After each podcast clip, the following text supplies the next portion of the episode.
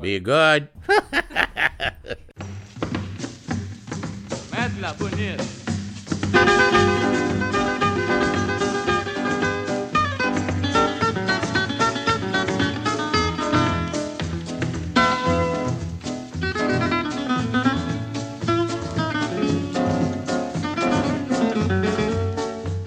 Hello there. Thanks for tuning in. You've reached the Monkey Tooth Podcast. This is your host, Andrew, with my wife, Tiffany, and our little dog, Pele. We're doing this dadgum thing every week as we travel from California to Alaska down to Argentina. We're currently in Moab, Utah, in a busy parking lot on a rainy day. We're doing our laundry. Real fun and interesting stuff going on there. Fortunately, you don't have to count on us for fun and interesting stuff. We've got our guests.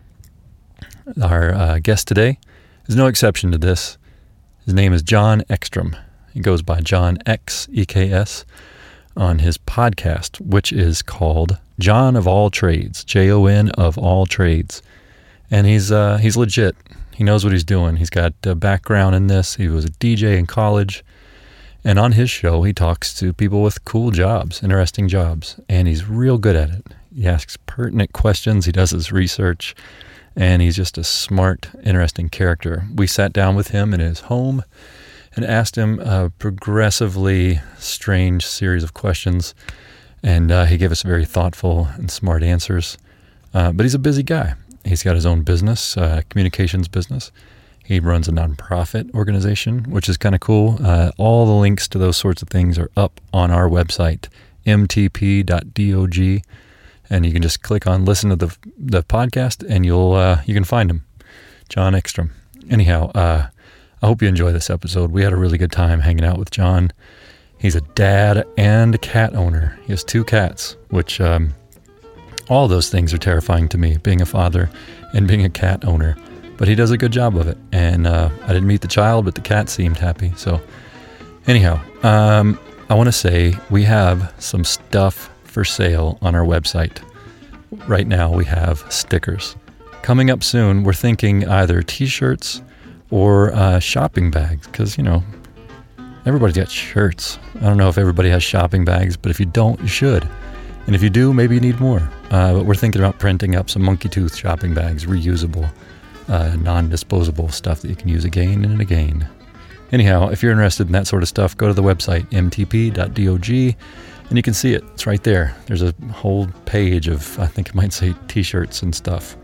Anyhow, um, yeah, those, uh, those are up. They're for sale. They're for you, they're for sharing. And uh, I want to say thank you to our patrons on patreon.com. If you're interested in supporting this podcast, and you don't want a sticker or a shirt and you'd rather just uh, throw money at us, that's a good place. But we also put things up there on Patreon that uh, don't make it everywhere else. Uh, let's see. Uh, if you are interested in helping us non financially, but you want us to succeed and do well, go on over to iTunes and leave a review. It's not hard. All you got to do is click something, maybe write a few things, and uh, suddenly you've left a review. It's that easy. You've almost already done it.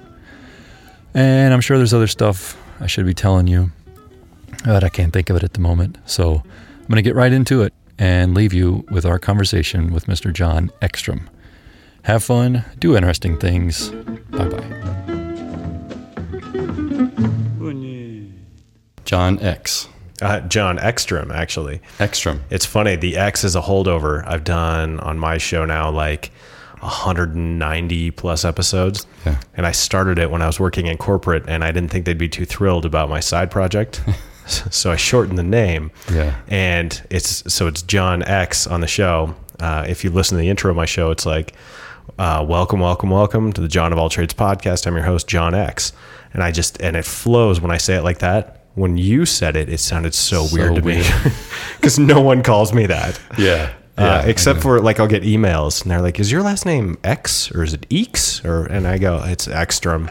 yeah. Um, but yeah, and you sent it to the old like Yahoo account that I have, which is funny because I don't use that for anything else, and I don't get much to it. But occasionally I'll get stuff through the show. yeah. So yeah, so Jon Ekstrom actually. Ekstrom. Well, I mean, my last name is Couch, There's Okay. no real cool way to shorten or lengthen that. It's been abused in every which way. I've gotten cooch, crotch, crouch, uh, nothing favorable, and it's it's amazing because it's generally mispronounced most egregiously by someone who clearly spends a shitload of time sitting on something that they cannot spell or pronounce.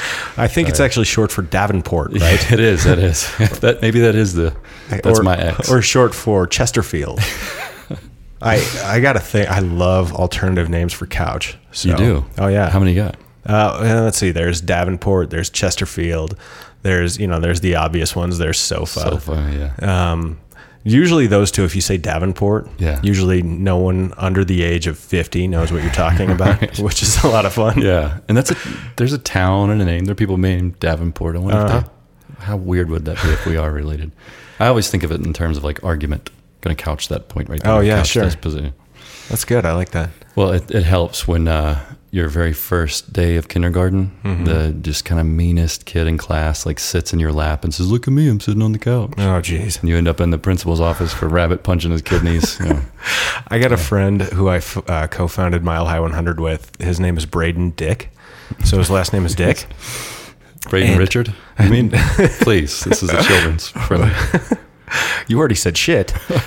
Damn it. So uh, he uh, he said the the one benefit to having that last name is you're going to hear everything you're ever going to hear your entire life by the time you're eight years old. Yeah, it's already happened. Yeah. So and he said if anyone comes up with something new, they're a comedy genius. Yeah, you buy him a beer and or and or you might become best friends. Yeah. I like that. I like that. Well, uh, so yeah, we could probably rant on lots of last names. Hers Oh, sure. Jacobs. I don't know. That was originally not too fun. We'll leave that one alone. Jacob's ladder, Jacob's son. Anyhow, My yeah, I mean, in middle school, I for a very brief time went by X Lax, so that's yeah, fun. Yeah, there you go. Yeah. So I mean, we all got them. Yeah, that's the new section in your show. How to fuck up a name. Like, what are the atrocities done unto your name?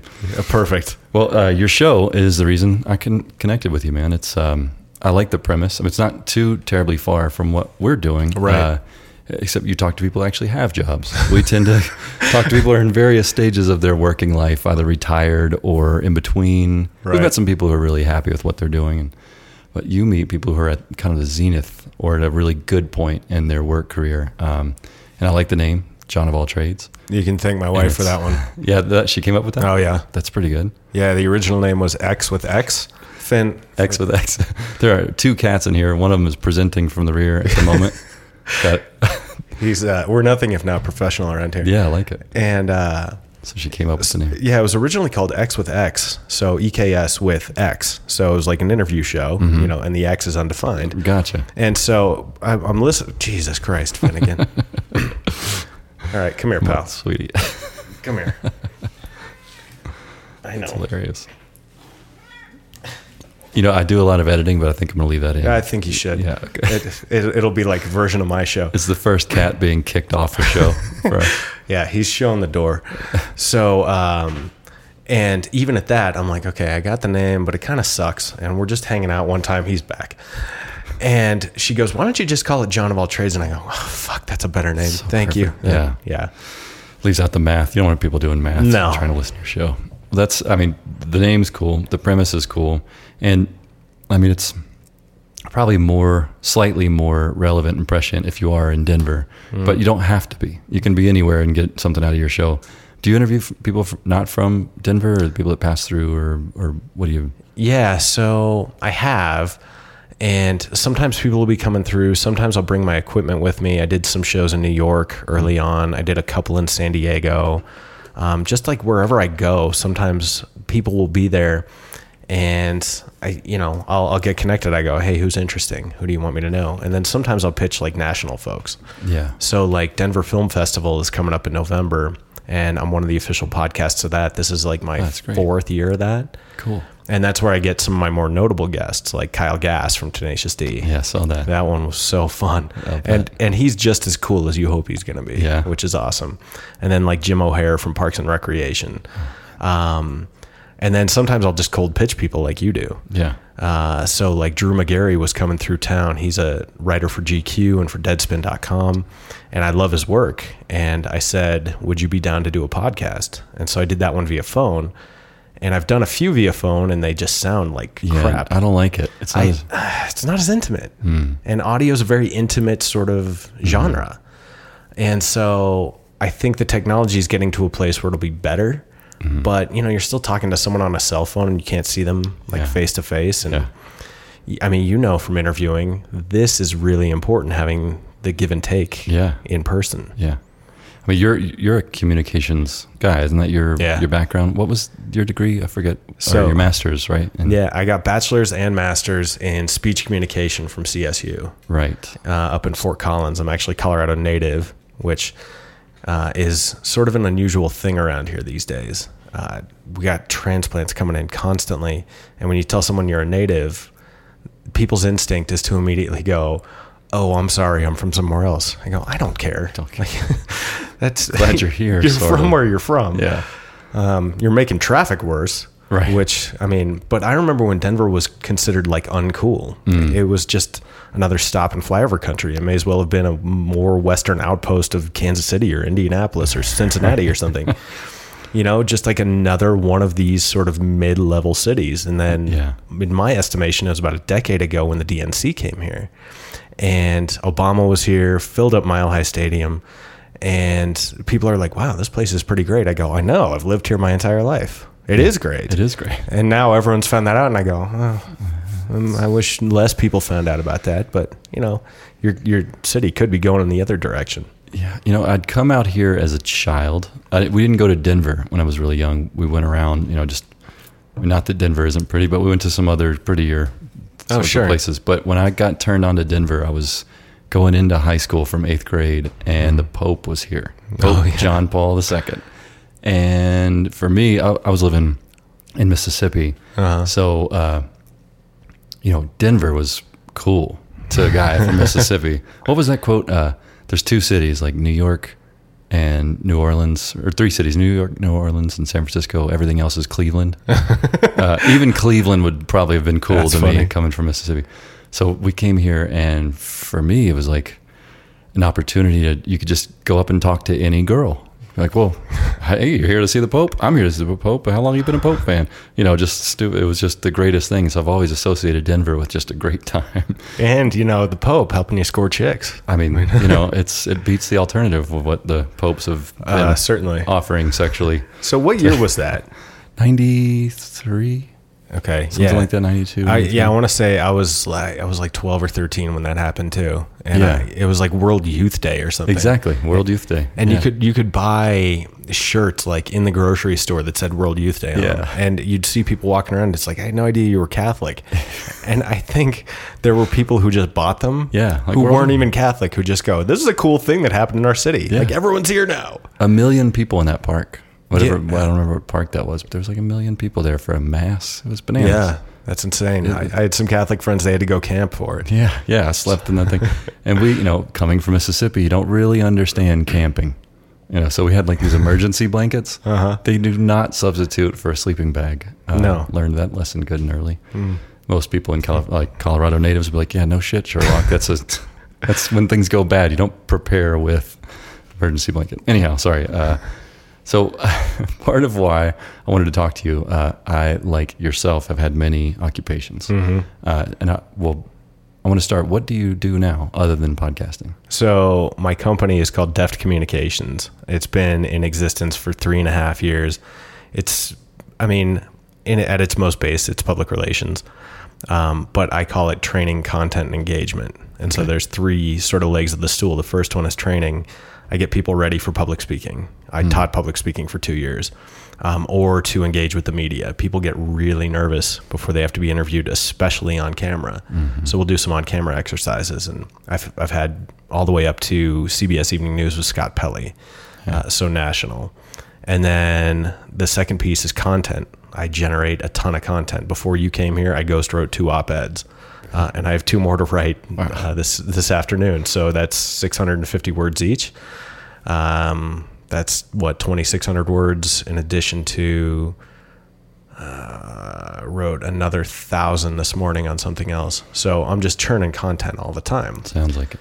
The the hard thing is when people hire you, it's because they don't have the time, the bandwidth, or maybe even the expertise to generate the raw material. It's always easiest for someone to take something and mold it and shape it and snip it rather than just generate it out of whole cloth. I like generating the raw material. That's I get to be creative. It's fun. It, you, every project you do starts with a blank page, Yeah. and you go, okay, Build. how, how am I going to paint on this? Yeah. And then the third one is engagement. How are you communicating? Is your message getting out to the people you want? Do you want to be getting more coverage, better coverage? Who do you need to connect with? Hmm. And so I help companies, organizations, nonprofits. I've had a variety of different clients. I'll do that. And I've been successful at it now for three and a half years. Yeah. And the, the third component Is engagement. Is that- so training, yeah. content, and engagement. engagement. Gotcha.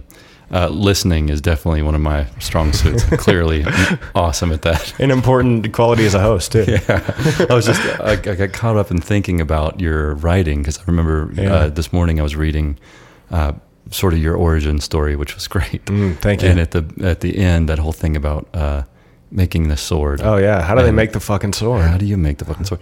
And the the idea that um, there is no having made it necessarily. No. You know that it's a constant constant struggle, which I thought was insightful and kind of interesting, which reinforced that I, I think I'd made the right decision in contacting you to talk to people who've.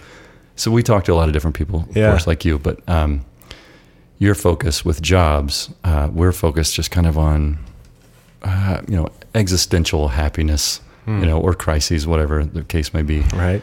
and uh, we found a lot of universals. There's certain things that almost all the happiest people that we meet share. They're um, they have a sense of purpose, or they feel like um, one guy said he wanted to be a good ancestor, which I thought was a beautiful notion. Wow. That was his goal. That was his driving thing, and he doesn't have children, which is I thought even more powerful. But anyhow, so we've been kind of in this search on our trip for you know, people doing fun and interesting things, but also this the sort of things that bind everyone mm-hmm. that are common.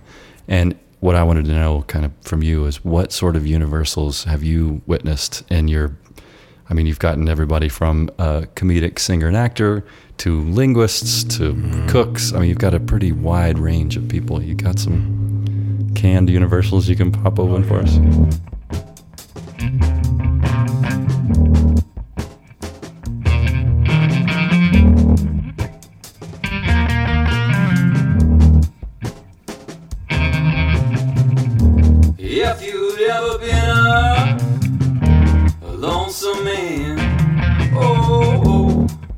Expectation led you there, led you by your hand, a dark and a crowded space, where time and is a running place.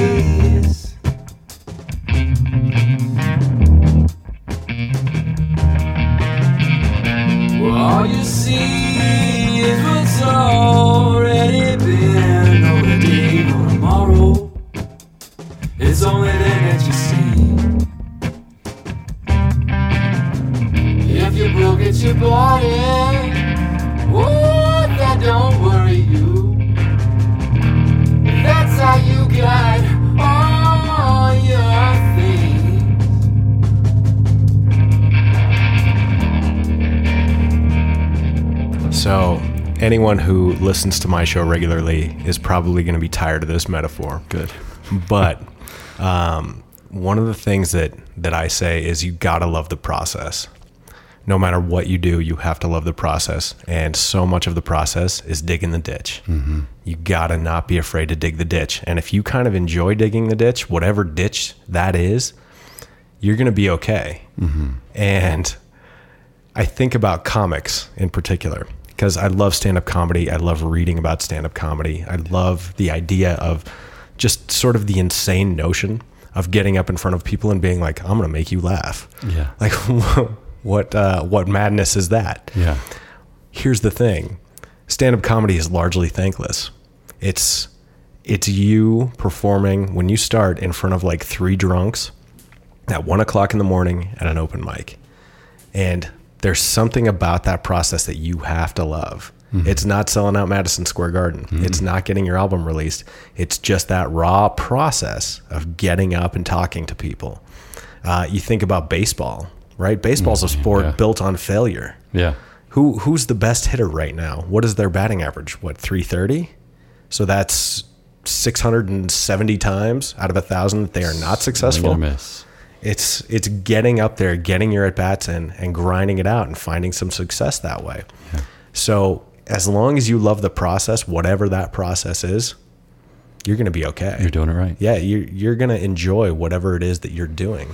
I love sitting down and getting an idea out. I love to write. I there's a great quote that says, "I don't like writing. I like having written."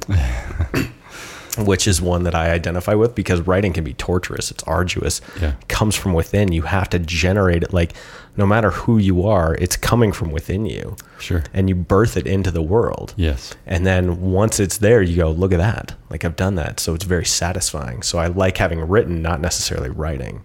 But I, I also kind of like the struggle. I had someone on my show who said he's not into bike racing, but he loves riding his bike. He loves the training. Hmm. And I thought the training is what everyone hates. I mean, you think about Allen Iverson. We talking about practice. He hated practice. In terms of riding his bike, he's like, I like testing my muscles. I like pushing. I like the burn. I like the way that feels.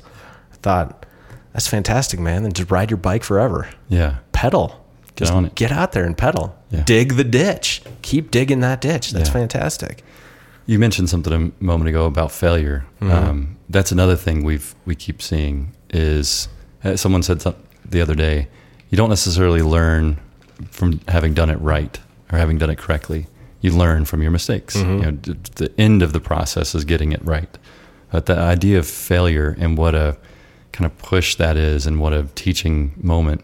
If you've gotten some pretty good failure stories from people, Oh yeah, and here's the thing about failure. People tend to in the abstract view it as a period at the end of a sentence. Failure is a comma. That's all it is. Your sentence is not over. Um, it, it's a bump in the road. I mean, that's what a comma is. It's a pause. It's a breath. And after that, you go, okay, well, this is the first clause in this sentence. What's the second clause? I'm going to rewrite it. Um, and a lot of my sentences have many, many commas. It's run on sentence full of commas. Please, sorry. And I'm a big proponent of the Oxford comma too, before the and. right. Yeah, you need it. need Other- that. Otherwise, you're going to change the meaning of the sentence unintentionally. Hmm. But in terms of failure, failure is so arbitrary and it's so temporary and it's so ethereal unless you make failure your choice. Yeah. And then it becomes your defining characteristic. As long as you view it, you go, hey, you know what? Dust myself off. Yeah. Get up again. Just go at it. Failure doesn't mean anything. Right. It, there's, I mean, there's, I think, two kinds. There's objective and subjective failure. Oh, sure. objective failure, uh, those I hope I don't run into, but I've certainly had my share of subjective. But uh, so, changing gears before I begin shifting directly into failure, uh, I, I tend to think about um, public speaking a lot. With uh, I I used to do it quite a bit. I was uh, I worked in renewable energy and was an advocate and did energy education. Was out speaking all the time, and then I had a moment in one of my um, where I always felt prepared. I never felt worried. I didn't ever have notes. I just knew my, I was fluent in the subject. Right. Felt calm.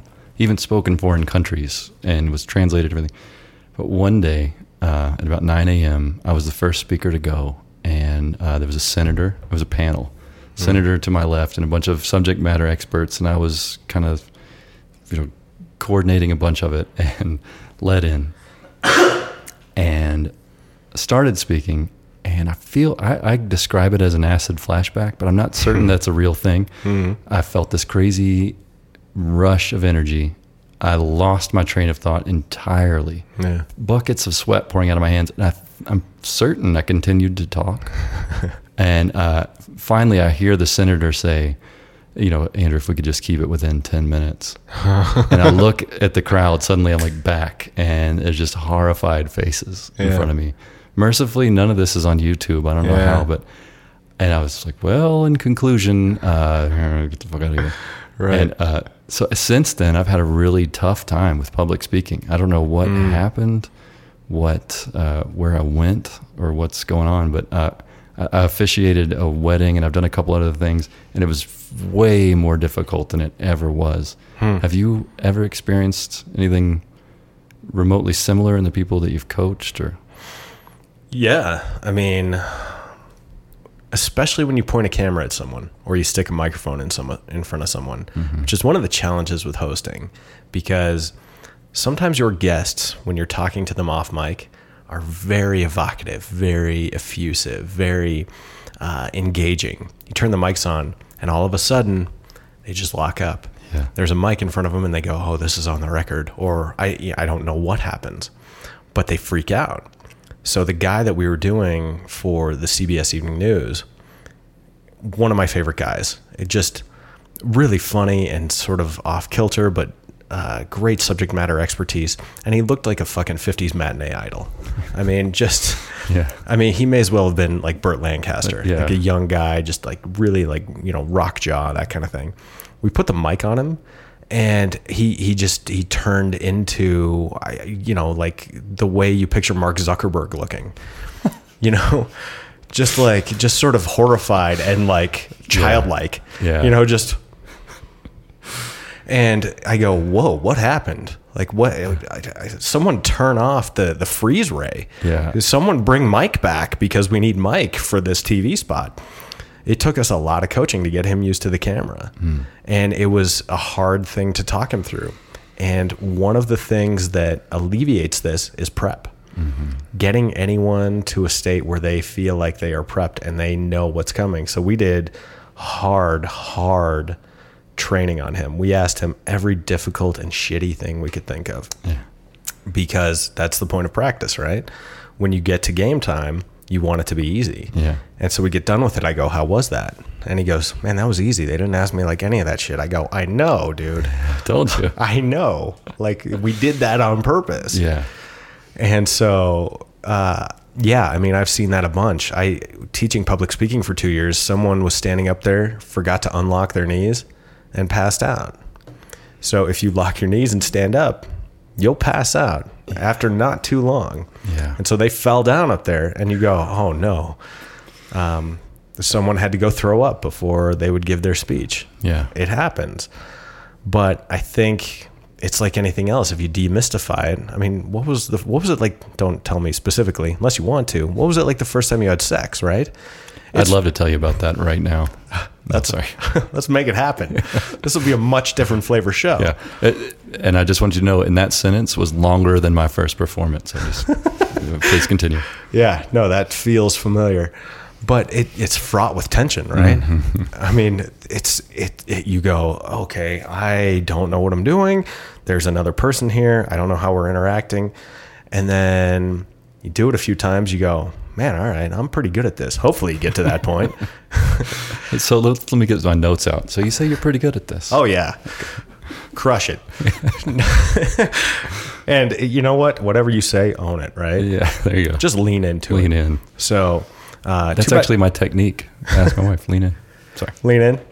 It's good. Is he good at that? Fantastic. Lean in, and all of a sudden, What a day. lean out. Wake up. What a time to be alive. So uh, it's it's like anything else. You know, the more you sort of demystify it, the more Yeah. you get familiar with it, the better it'll be. So my sense is based on what happened to you. You had this sort of out of body experience, right? And I'm diagnosing this sort of way after the fact Sure. and based on an anecdote. But now that's made you gun shy. You know, I almost think so. I didn't mention the variable was that I did have notes, and for me, a lot of so I, I play music, and uh, the more I've learned about music theory, the less I've enjoyed it, and the more I've taken the mystery out of it, the weirder it gets for me. And I feel like I may have, to your point, um, begun to demystify it, and it fucked me. like I just couldn't. You know what I mean? Like Yeah. I just like this is all kind of impulse driven, and once I'm running on something other than impulse, I feel like I might be running on roller skates. I don't feel Interesting. good. You know, I don't feel uh, like I have my feet on the ground and some traction. So I don't know. Maybe I'm broken or something. no, so I mean, you're a very instinctual communicator. That's I guess so. that's one of those things uh, in terms of if you're coaching someone to be a better public speaker or get more familiar in front of the camera. Hmm.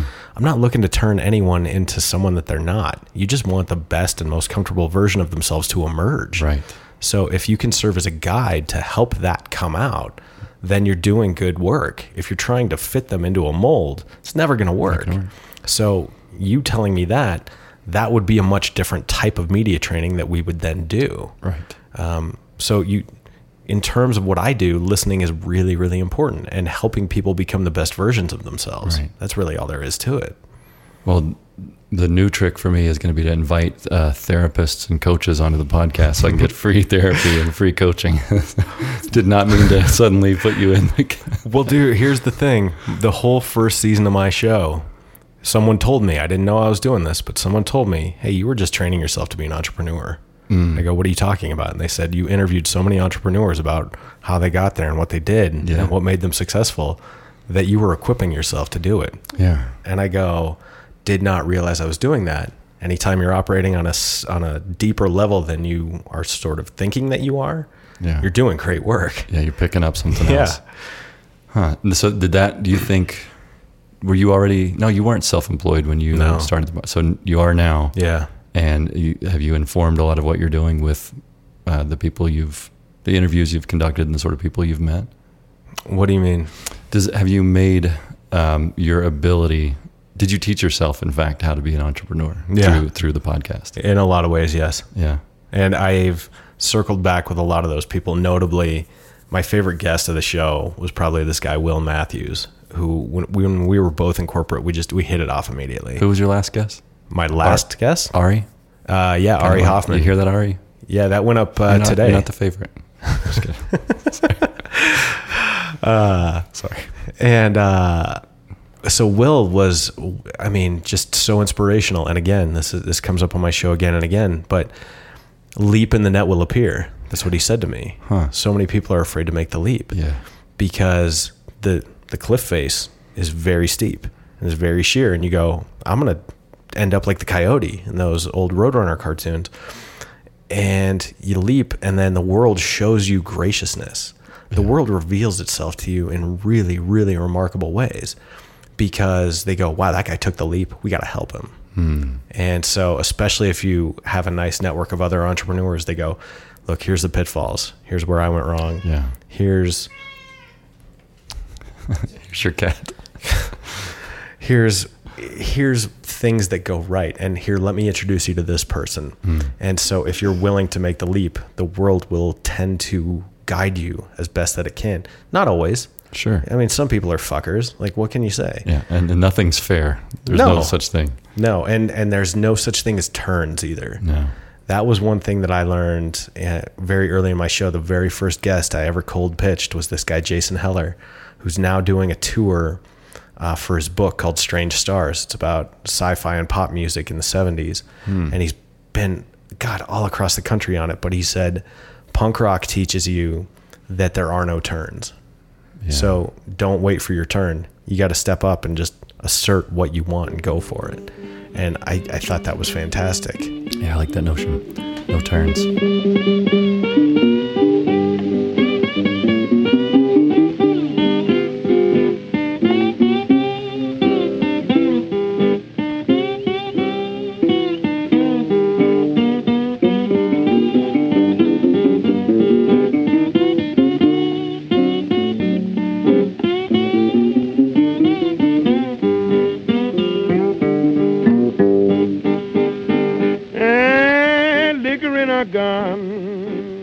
Gun caused me to ache and pain.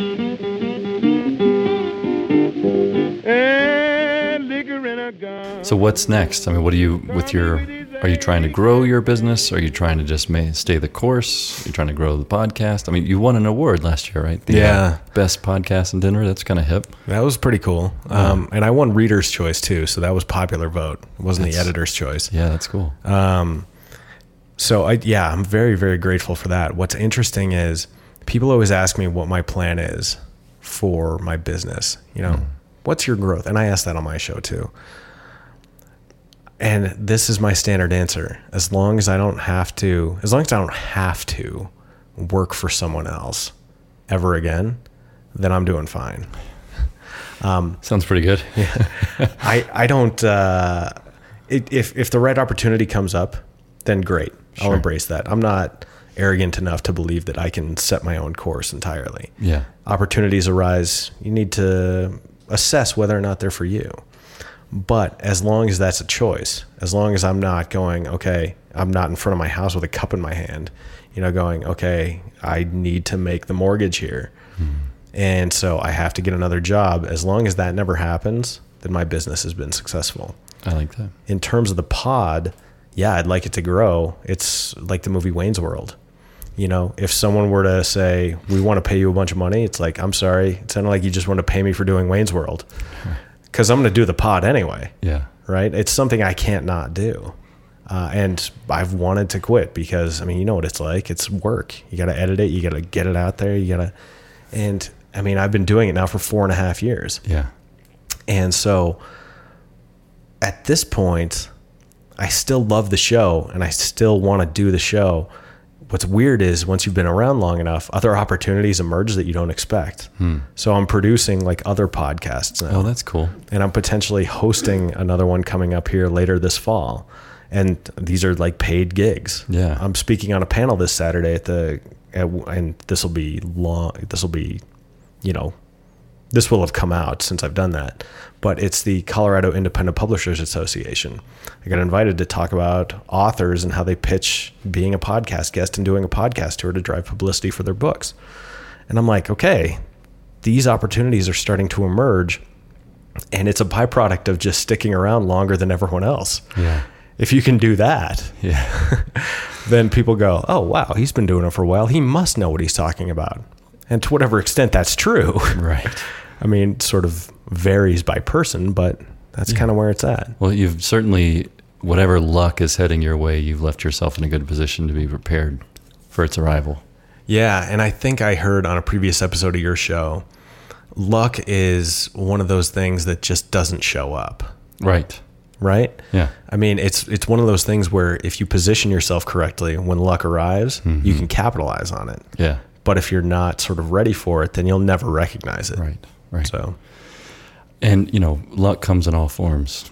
It ain't always Right. good. And, uh, Knockwood luck is luck has been recently very good to us. I, I gotta say, it's hard for me at this point in the game to call it one to call it a pod because that feels like calling uh, you know your dad like hey hey Alan what's up you know I don't feel like I'm I'm ready to call it a pod but I certainly can't call it work yet because we are I mean we've we left work. We were both doing work and we're just traveling around. So it, it doesn't yet feel like work but I get to your point there is a lot to do Oh, sure. podcast. I mean we put in I put in a lot of hours editing and you know trying to promote it and, and share it. And it's weird for us the uh, if we could do it more anonymous, anonymously i think i would because it's more about the people that we're meeting. Like I, I feel like each episode is kind of a homage to that person and yeah. the way we structure it i almost feel like it's writing a song where you know the music is thematically relevant or you know, atmospherically relevant Right. and, and it's kind of a fun fun thing but it's very little to do with with us even though i end up doing a lot of talking as i'm formulating questions in my head Dude, here's the thing though. This is where you're mistaken. oh good um, because I've been doing my show for four and a half years, and that was always my ethos. Was it's about my guest. I'm going to mm-hmm. focus on my guest. I I want I no one gives a shit about me. Right. Here's the thing though. You're the through line of the show. You are the guide. You are the audience surrogate, and people are going to come to learn more about you. So my advice to you, in addition to sex, is to lean into it. Right? Yeah. Because the more you embrace that and the sooner that you realize you are more a part of this show than maybe you want or maybe than you think, hmm. The more successful you're going to be. And I know you want to hmm. anonymize it, but y- my suspicion is you're going to have a similar problem marketing your show as I do mine, which is every guest is so different Yeah. than each other guest. Yeah. And it's like, hey, if you love this one with this guy who takes uh, beautiful pictures all across the country and you know does motorcycle tours through Siberia, you're also going to love it with this guy who does media training in Denver. Yeah. And and your audience goes, well, What? why? what do you mean? Like that? That's weird. Yeah. Um, for instance, with me, this week's episode, Ari Hoffman, psychotherapist. Uh, great episode. We talked about healthcare. We talked about the importance of mental health, how we take care of ourselves. Previous episode was all about coffee, right? It's with this guy, Eric Yoakum, who founded Two Rivers Coffee. So, I mean, there's an entrepreneurship sort of Right. strain in there. But those two episodes are drastically different in subject matter from each other. So, your audience needs to trust you hmm. in terms of you know, sort of facilitating and curating this this roster of guests. Because if they trust you, then you can take them on any journey that Right. that you want. I like that. So be to our guests and our listeners what a toilet is to food and poop. It's like that through line. That's what you're saying. Am I getting that great? Just kidding. That's profoundly awful, but not inaccurate. Not inaccurate. Okay, that that is the subtitle of our show from now on. Profoundly awful, but not entirely inaccurate. Welcome to Monkey Two. Um, I mean, however you want to associate your show, man, that's up to you. Okay, I feel pretty. uh, I feel a lot better about what we're doing now. Good. So, so in terms of being uh, podcast hosts, and Yeah. and you're, I, I can't imagine. So we interviewed a bunch of our friends and and people we kind of knew, uh, not some not very well, some very well, in the place where we were living. But since we've left there, it's been we're some of these people we may never see again, um, and we may never have any sort of relationship other than like an, a letter here, conversation there. Um, I mean, there's one guy I don't know that we'll ever even hear from him again. Uh, just kind of a random a guy named Russ Yulee. Oh, yeah. who I would love to hear from again. He was a beautiful, 85 year old man. He was fantastic, but he he doesn't know how to check his voicemail.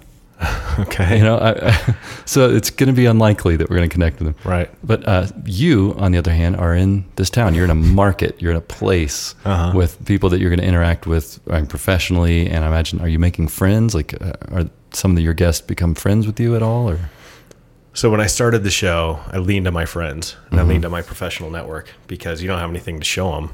Right. And so you go, uh, hey, would you be on my podcast? And they go, yeah, what is it? And it's like, well, I haven't made it yet, but I kind of need content. It's chicken or egg problem. Um, the answer is it's across the spectrum. Some of these people I don't think I've seen since I've talked to them on the podcast and we live in the same town. But that's a condition of modern living, right? Yeah. I mean, how often? I, I was talking to a guy. His name's Tucker Gumber. He's the uh, festival guy. So he, Tucker Gumber. yeah, I know. It's a it's a wild handle, isn't it? Wow.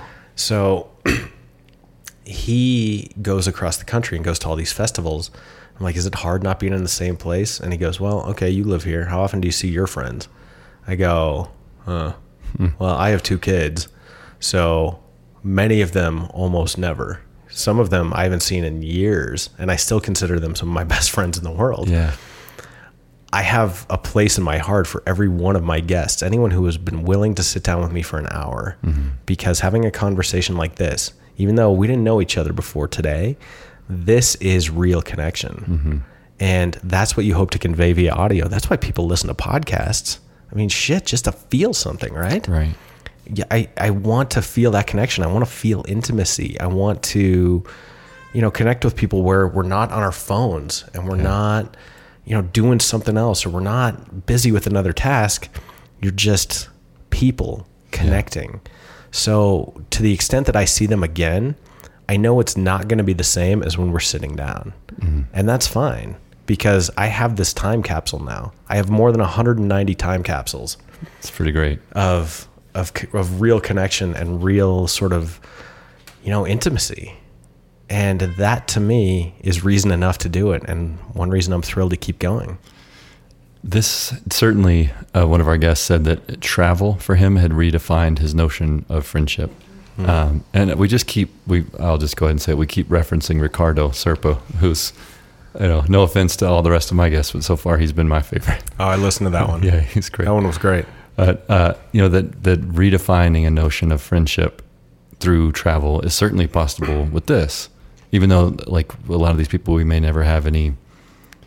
You know, if I lived around them, I would certainly want to be their friends. Sure. But uh, you know, the reality is, you can only live in one place at a time. We're not going to be great friends with all these people, but I do feel a kinship and a friendship and a connection with people that I've had this sort of thing with because it's different than a normal conversation. Oh, yeah. and it has a lot of the same elements, but um, it's like maybe it's one of those Toto toilets with the uh, the the spray and the little thing that, that warms your ass and dries you.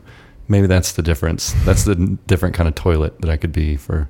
Anyway, I'll drop that. analogy. Whatever, toilet man. Yeah, but that that you get to have this moment with with people that's Yeah. so different and is being recorded, and you know the element of having this microphone in your face, which makes it a little weird, and and and that you're in the headphones together. Mm-hmm. Like that's new to me. I just did that for the first time the other day. I put a headphone.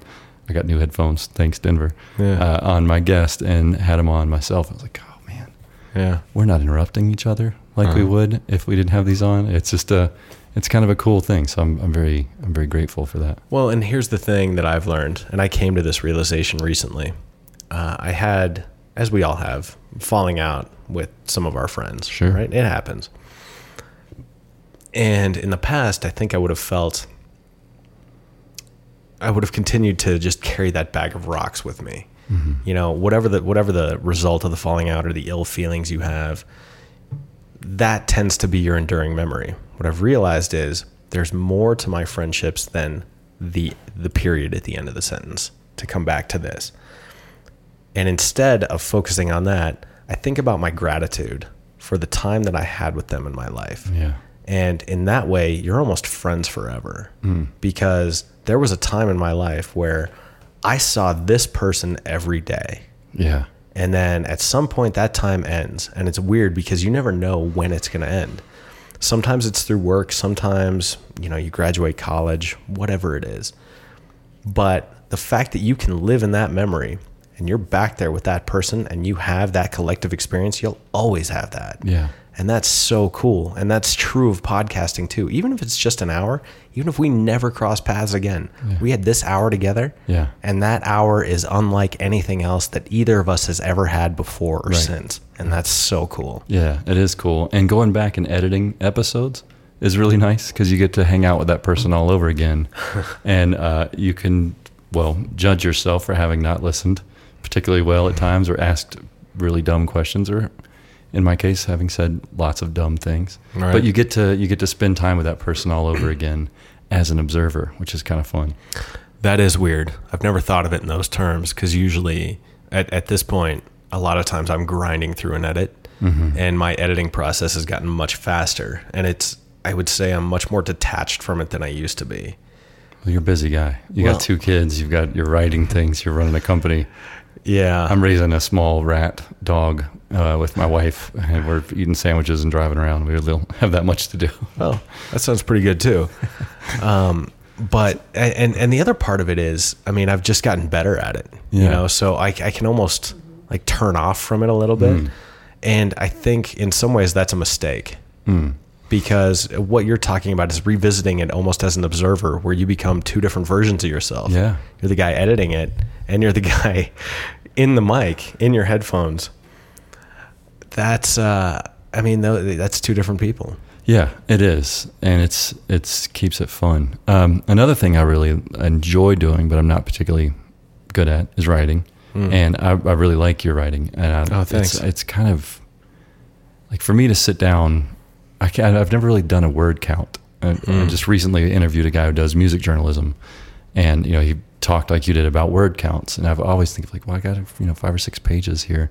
I forget about word counts, but you know to really crank it out, I lose myself. I almost I like to write fiction, and sometimes uh, we write a lot about what we're doing. Um, and I go back, you know, I'll finish writing, like I'll stop, and it's almost like I come to, and I, I go back and I can read it to myself.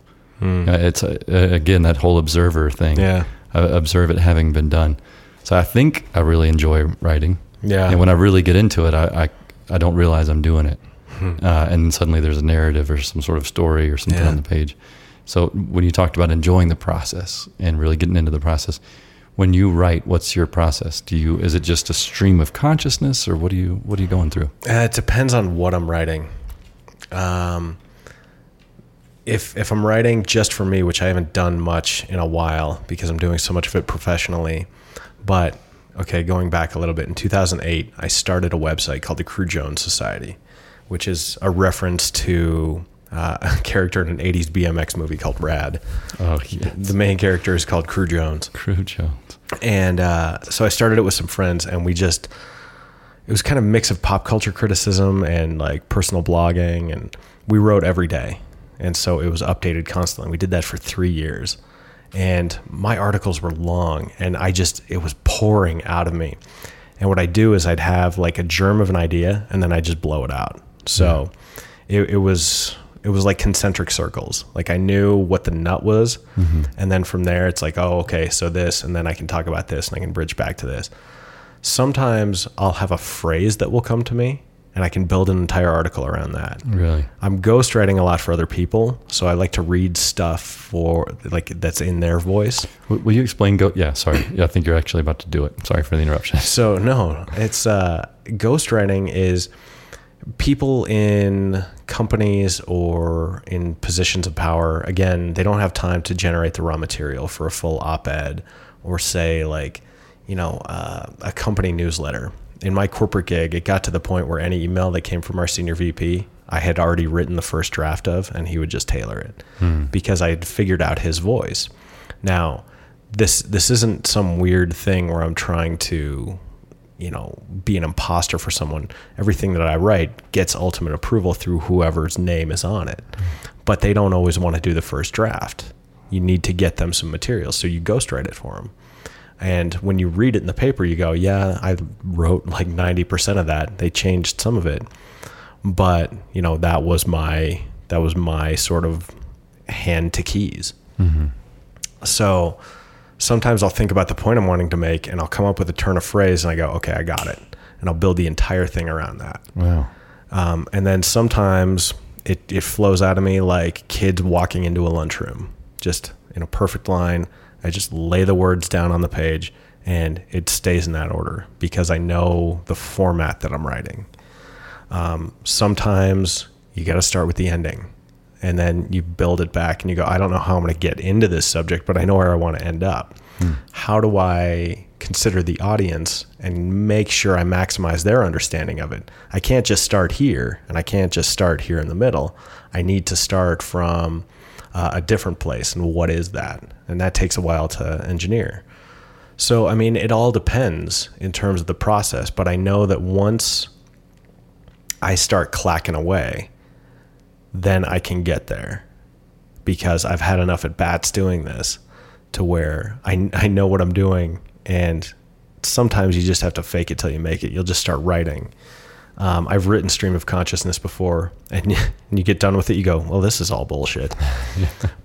but oh, nope, I know where I need to go now. Right.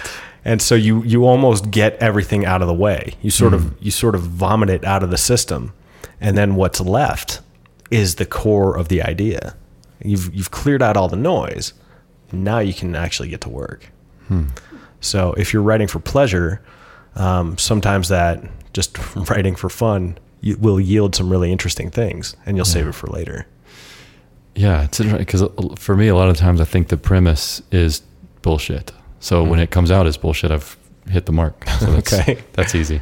But no, I, I like that. Sounds like a really um, kind of a fascinating process that you can just take a phrase and build an entire yeah uh, an entire essay. What do you even call it? Just an op-ed or an essay It's- or well, it's a- whatever it's going to be. I mean, yeah, it depends on what it is. Sometimes it's it's letters to uh, government entities. Sometimes it's letters to communities. Sometimes it's uh, letters to employees. Um, sometimes it's something that'll appear in a newspaper. Sometimes it's social media fodder. There's any number of different things people will pay you to write. Right. Because most people, when they write, suck. I mean, a, a lot of writing is shitty. Even stuff that you read that is professionally written, you go, wow, this is terrible. I use this uh, analogy all the time, but I don't know if you're a baseball fan, but I've brought it up a number of times here. those are at any given time the 750 best players in the entire world, more or less, right? I mean, with some outliers depending on what part of the world you're in, and you know, guys rising through the minors. And when you watch baseball, you go, God, why does that guy suck so bad? That's true of any sport. These are professionals working at the highest level, and you Right. go, man, you are still shitty. And that is, and you are awful to watch. This is annoying. That is doubly true in the professional world. If you think about how many shitty podcasts are out there, right? There was one that came up recently, and I don't mind slagging this one because he calls himself the John of all trades. Oh man, that son of a bitch. He's got two episodes, and I looked at it. I go, "You didn't even produce this properly. You managed to get it on iTunes, so I mean, bully for you, I guess. But dude, like, put just two percent more effort into this, and and it it will be out of the sewer. Um, so even when you get to the highest levels, there are a lot of really crappy PR people out there. Um, there are an un, I think it's a higher percentage with realtors because my wife used to be a realtor and she said the thing she hated most was dealing with other realtors. Oh. So I don't remember why I got on this tangent. Well, I think it was basically to. Have you mentioned the John of all trades yet on your show? No, Yeah, you've been waiting. no. This I, whole honestly, thing I is haven't. You've just baiting me to get to this moment so you could shit on the John. I- you hear that, the John? You've been called out. Honest to God, no. Um, although it's funny, there He's is not, a, in, he's not in Denver, is he? No. Okay. there is a there is a guy in Washington who calls himself John of all trades and he's like a handyman. Oh, I like that. So I. I got an email. Someone was asking me to like install light fixtures in their house. Oh, you, you said yes, right? Yeah, I know because I'm not traveling all the way to Washington. I think that'd be cost prohibitive for whoever was trying to hire me. You never know till you put out that invoice. Be like, if you're willing to pay this, if you will pay this. Also, if he wants really shitty like handiwork, That was what I'm we were, the guy. that was what we were talking about. Shitty handiwork. Yeah. Even when you're in the majors, you can still yeah. suck. I, I mean, so ha- I mean, having having awareness of how you're making your craft mm-hmm. and being aware to try and make it better at all times. I, you know, do that, don't do that. I, I don't personally care, but it's something that I'm sort of highly self aware of. Hmm. Yeah, we're becoming increasingly aware of the do's and don'ts. And uh, you know, Tiffany, my sweet wife, is not a big fan of podcasts. We uh, don't listen to very many now that we're traveling together. We we we managed to get some in, but when I was by myself, working, you know, building our van or building stuff or driving in between massage appointments, I had plenty of time to listen to them. So, but now that we actually do one, if we listen to one, it's an edit, like listening to someone we've recorded and making sure we don't sound as dumb Yeah. as we think we do. Um, and and it's tough to remember the do's and don'ts. You know, so it's it's good to hear from someone who actually does this for you know, portion of their living. Are you getting paid? Are you are you a professional podcaster? Do you? Uh, not for my show. So I break even on my show. I have one sponsor, and they cover my hosting costs and they cover all my tech support. And in exchange, I promote their company. Yeah. So I cut that deal before I even did an episode. Wow. I said I don't. That's great. Yeah, I don't want to pay for um, my hosting. So will you sponsor my show, and in exchange, will you build my website and do all this? And he said, sure. That's great. Yeah, he's a friend of mine from a, a good amount back. Um, so no, but it has led to me getting paid to be a podcaster Right. Uh, in in other ways. Yeah, th- yeah, that's fantastic. Yeah. that's fantastic. I wanted to talk to you about one more thing. I know you, we got to get cracking. Uh, well, you you do. We don't have shit to do. But Yeah, what are you uh, up to this afternoon?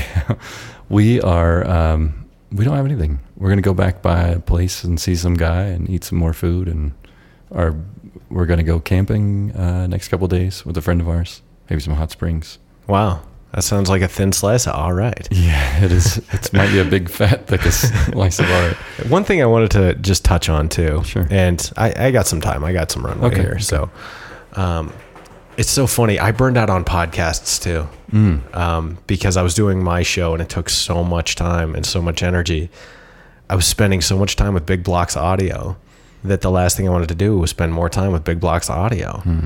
and it's only recently that I've started to listen to more podcasts. And it's because I go, I don't know what's out there anymore. And so I'm doing these other projects and different kinds of projects. I go, I got to explore the genre a little bit more Yeah. and see kind of what's possible. And it's reignited my love of podcasts, and I'm listening to a bunch of them again. That's great, man. It's wild. So it it's kind of circular in that way. So Yeah. I mean, you may come around and doing this show. Who knows, Tiffany? Maybe, maybe not. But there are so many different types of shows out there too. Yeah. which is really cool. It, There they're really not are. all just interview focused. I Right. mean, we have a very similar thrust here, but you know, that's uh, I don't know, man. You'll it'll be interesting to see where it goes. Yeah. It's not that I don't like podcasts. I just really like silence. Oh, funny. That's the thing. oh, that's fair. She doesn't get that much of that out of me, unfortunately. Well, and see, when I'm in my car, uh, I keep waiting to turn the age where I listen to like NPR or, or like listen to talk radio, but I'm still like listening to punk rock really, really loud in my car. That's and, hilarious. and sometimes it's it's podcast, but no, more often than not, I'm listening to music. If I'm in the car with my kids, it's music. If I'm in the car by myself, it's music, but louder. Yeah. Uh, you know what's strange? I love music and I'm a huge fan, but I would never listen to music in the car. After I don't know a certain period of time, I used to play music. I would when I discovered NPR and you could hear people talk about all kinds of weird Yeah. shit on there. I loved it. And I would always look for it. I mean, I, I drove cars all across the country, Yeah. looking for coast to coast AM.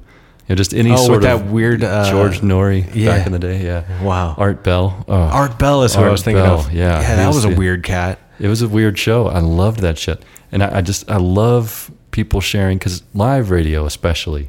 Oh, is- live radio is wild. It can go so tits up so quickly, Yeah.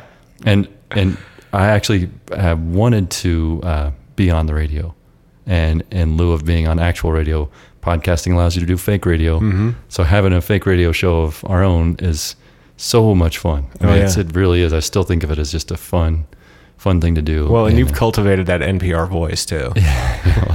you've uh, you've got that going. Do I really? I, I just every time I hear my own voice, I'm sure you've gotten used to it. I, I still I want to fast forward through it every time. Uh, see, just- no, I did college radio.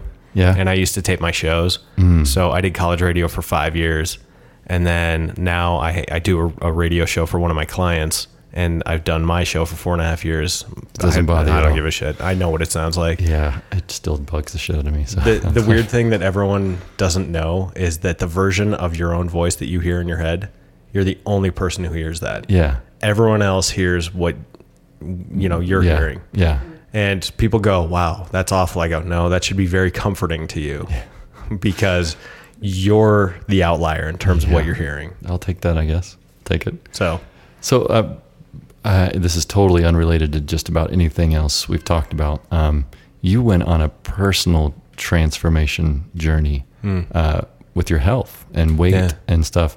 Do you feel comfortable talking about that? Oh, yeah. You- like you, you lost what, like 40, 50 pounds or something? forty like pounds, uh, I gained twenty of it back, and then I lost thirty.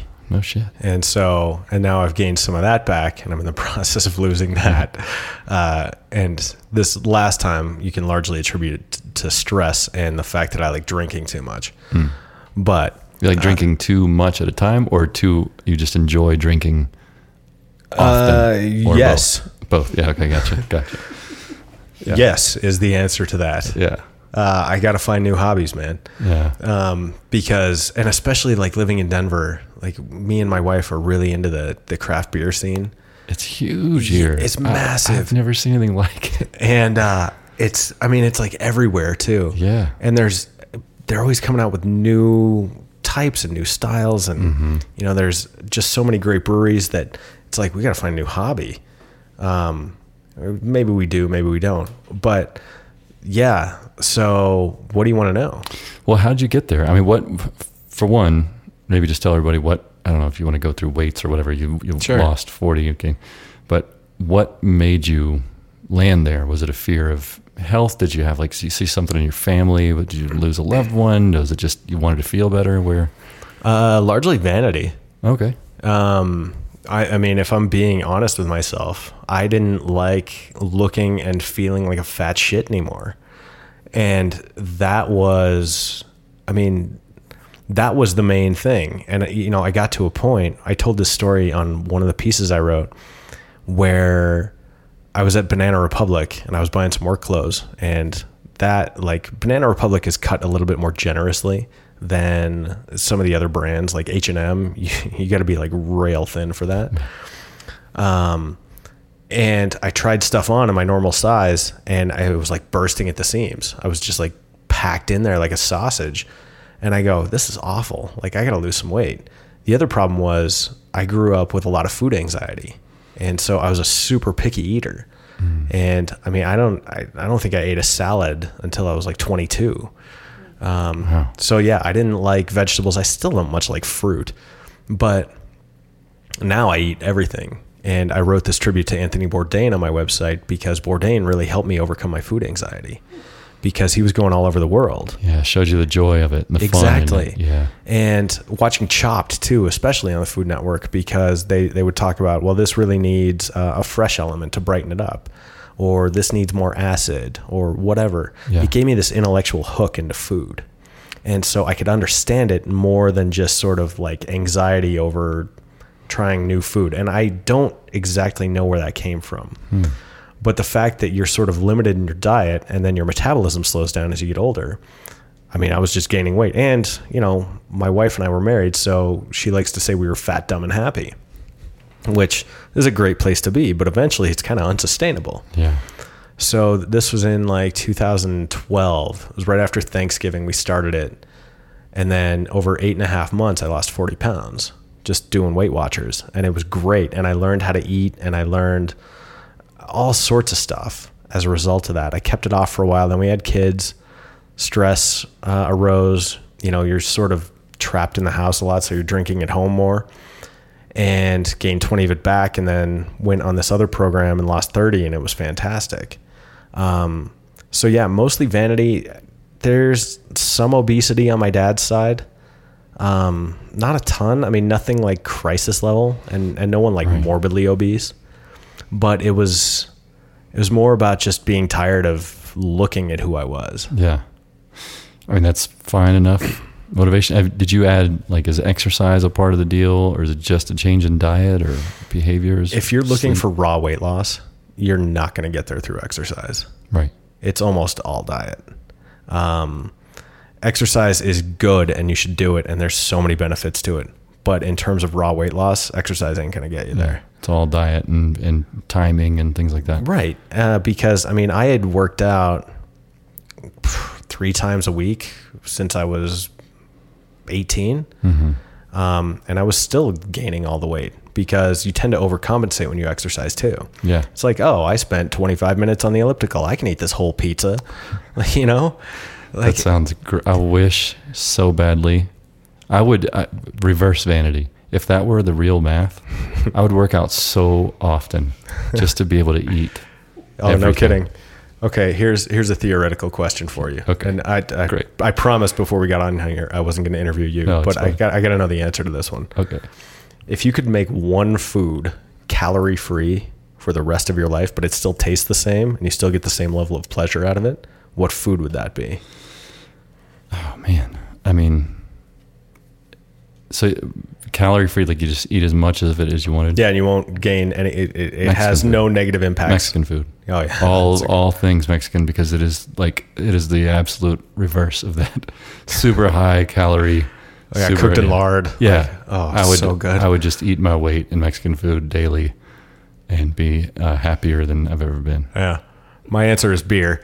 Beer. Um, I mean, that's that's a no brainer for me. yeah. Um, just yeah.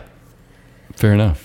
Fair but enough. uh, yeah and it's funny you you go through that journey and when you're going on the on the incline you know Mm-hmm. as you're gaining weight your clothes start to not fit but then when you come on the decline your clothes also start not fitting but you're kind of happy about it yeah.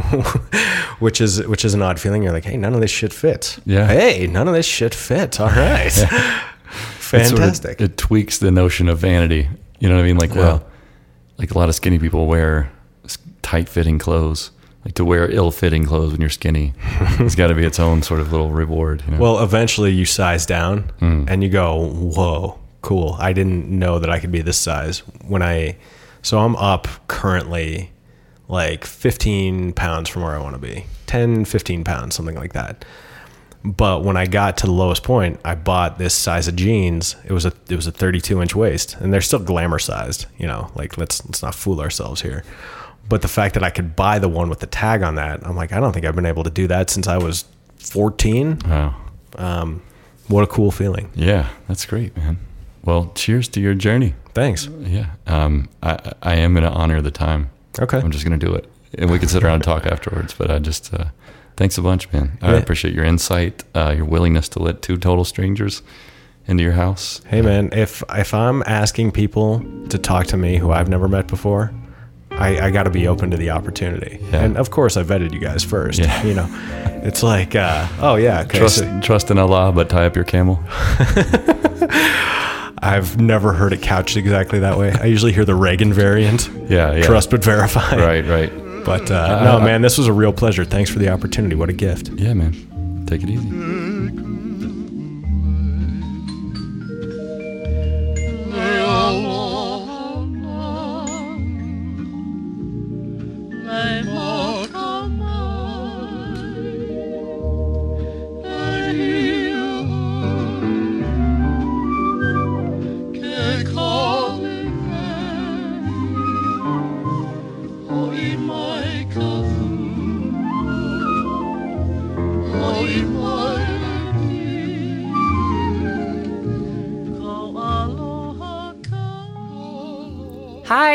Tiffany here, saying thank you for listening to the Monkey Tooth podcast.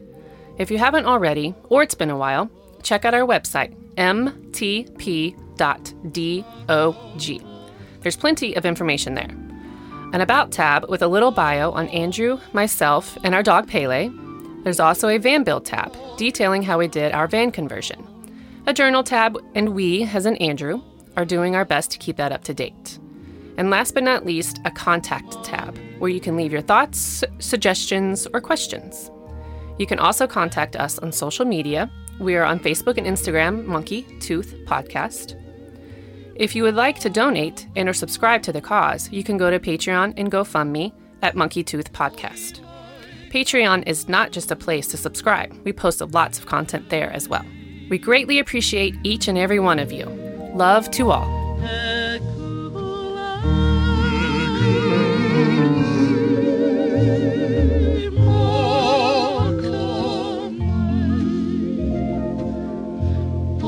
My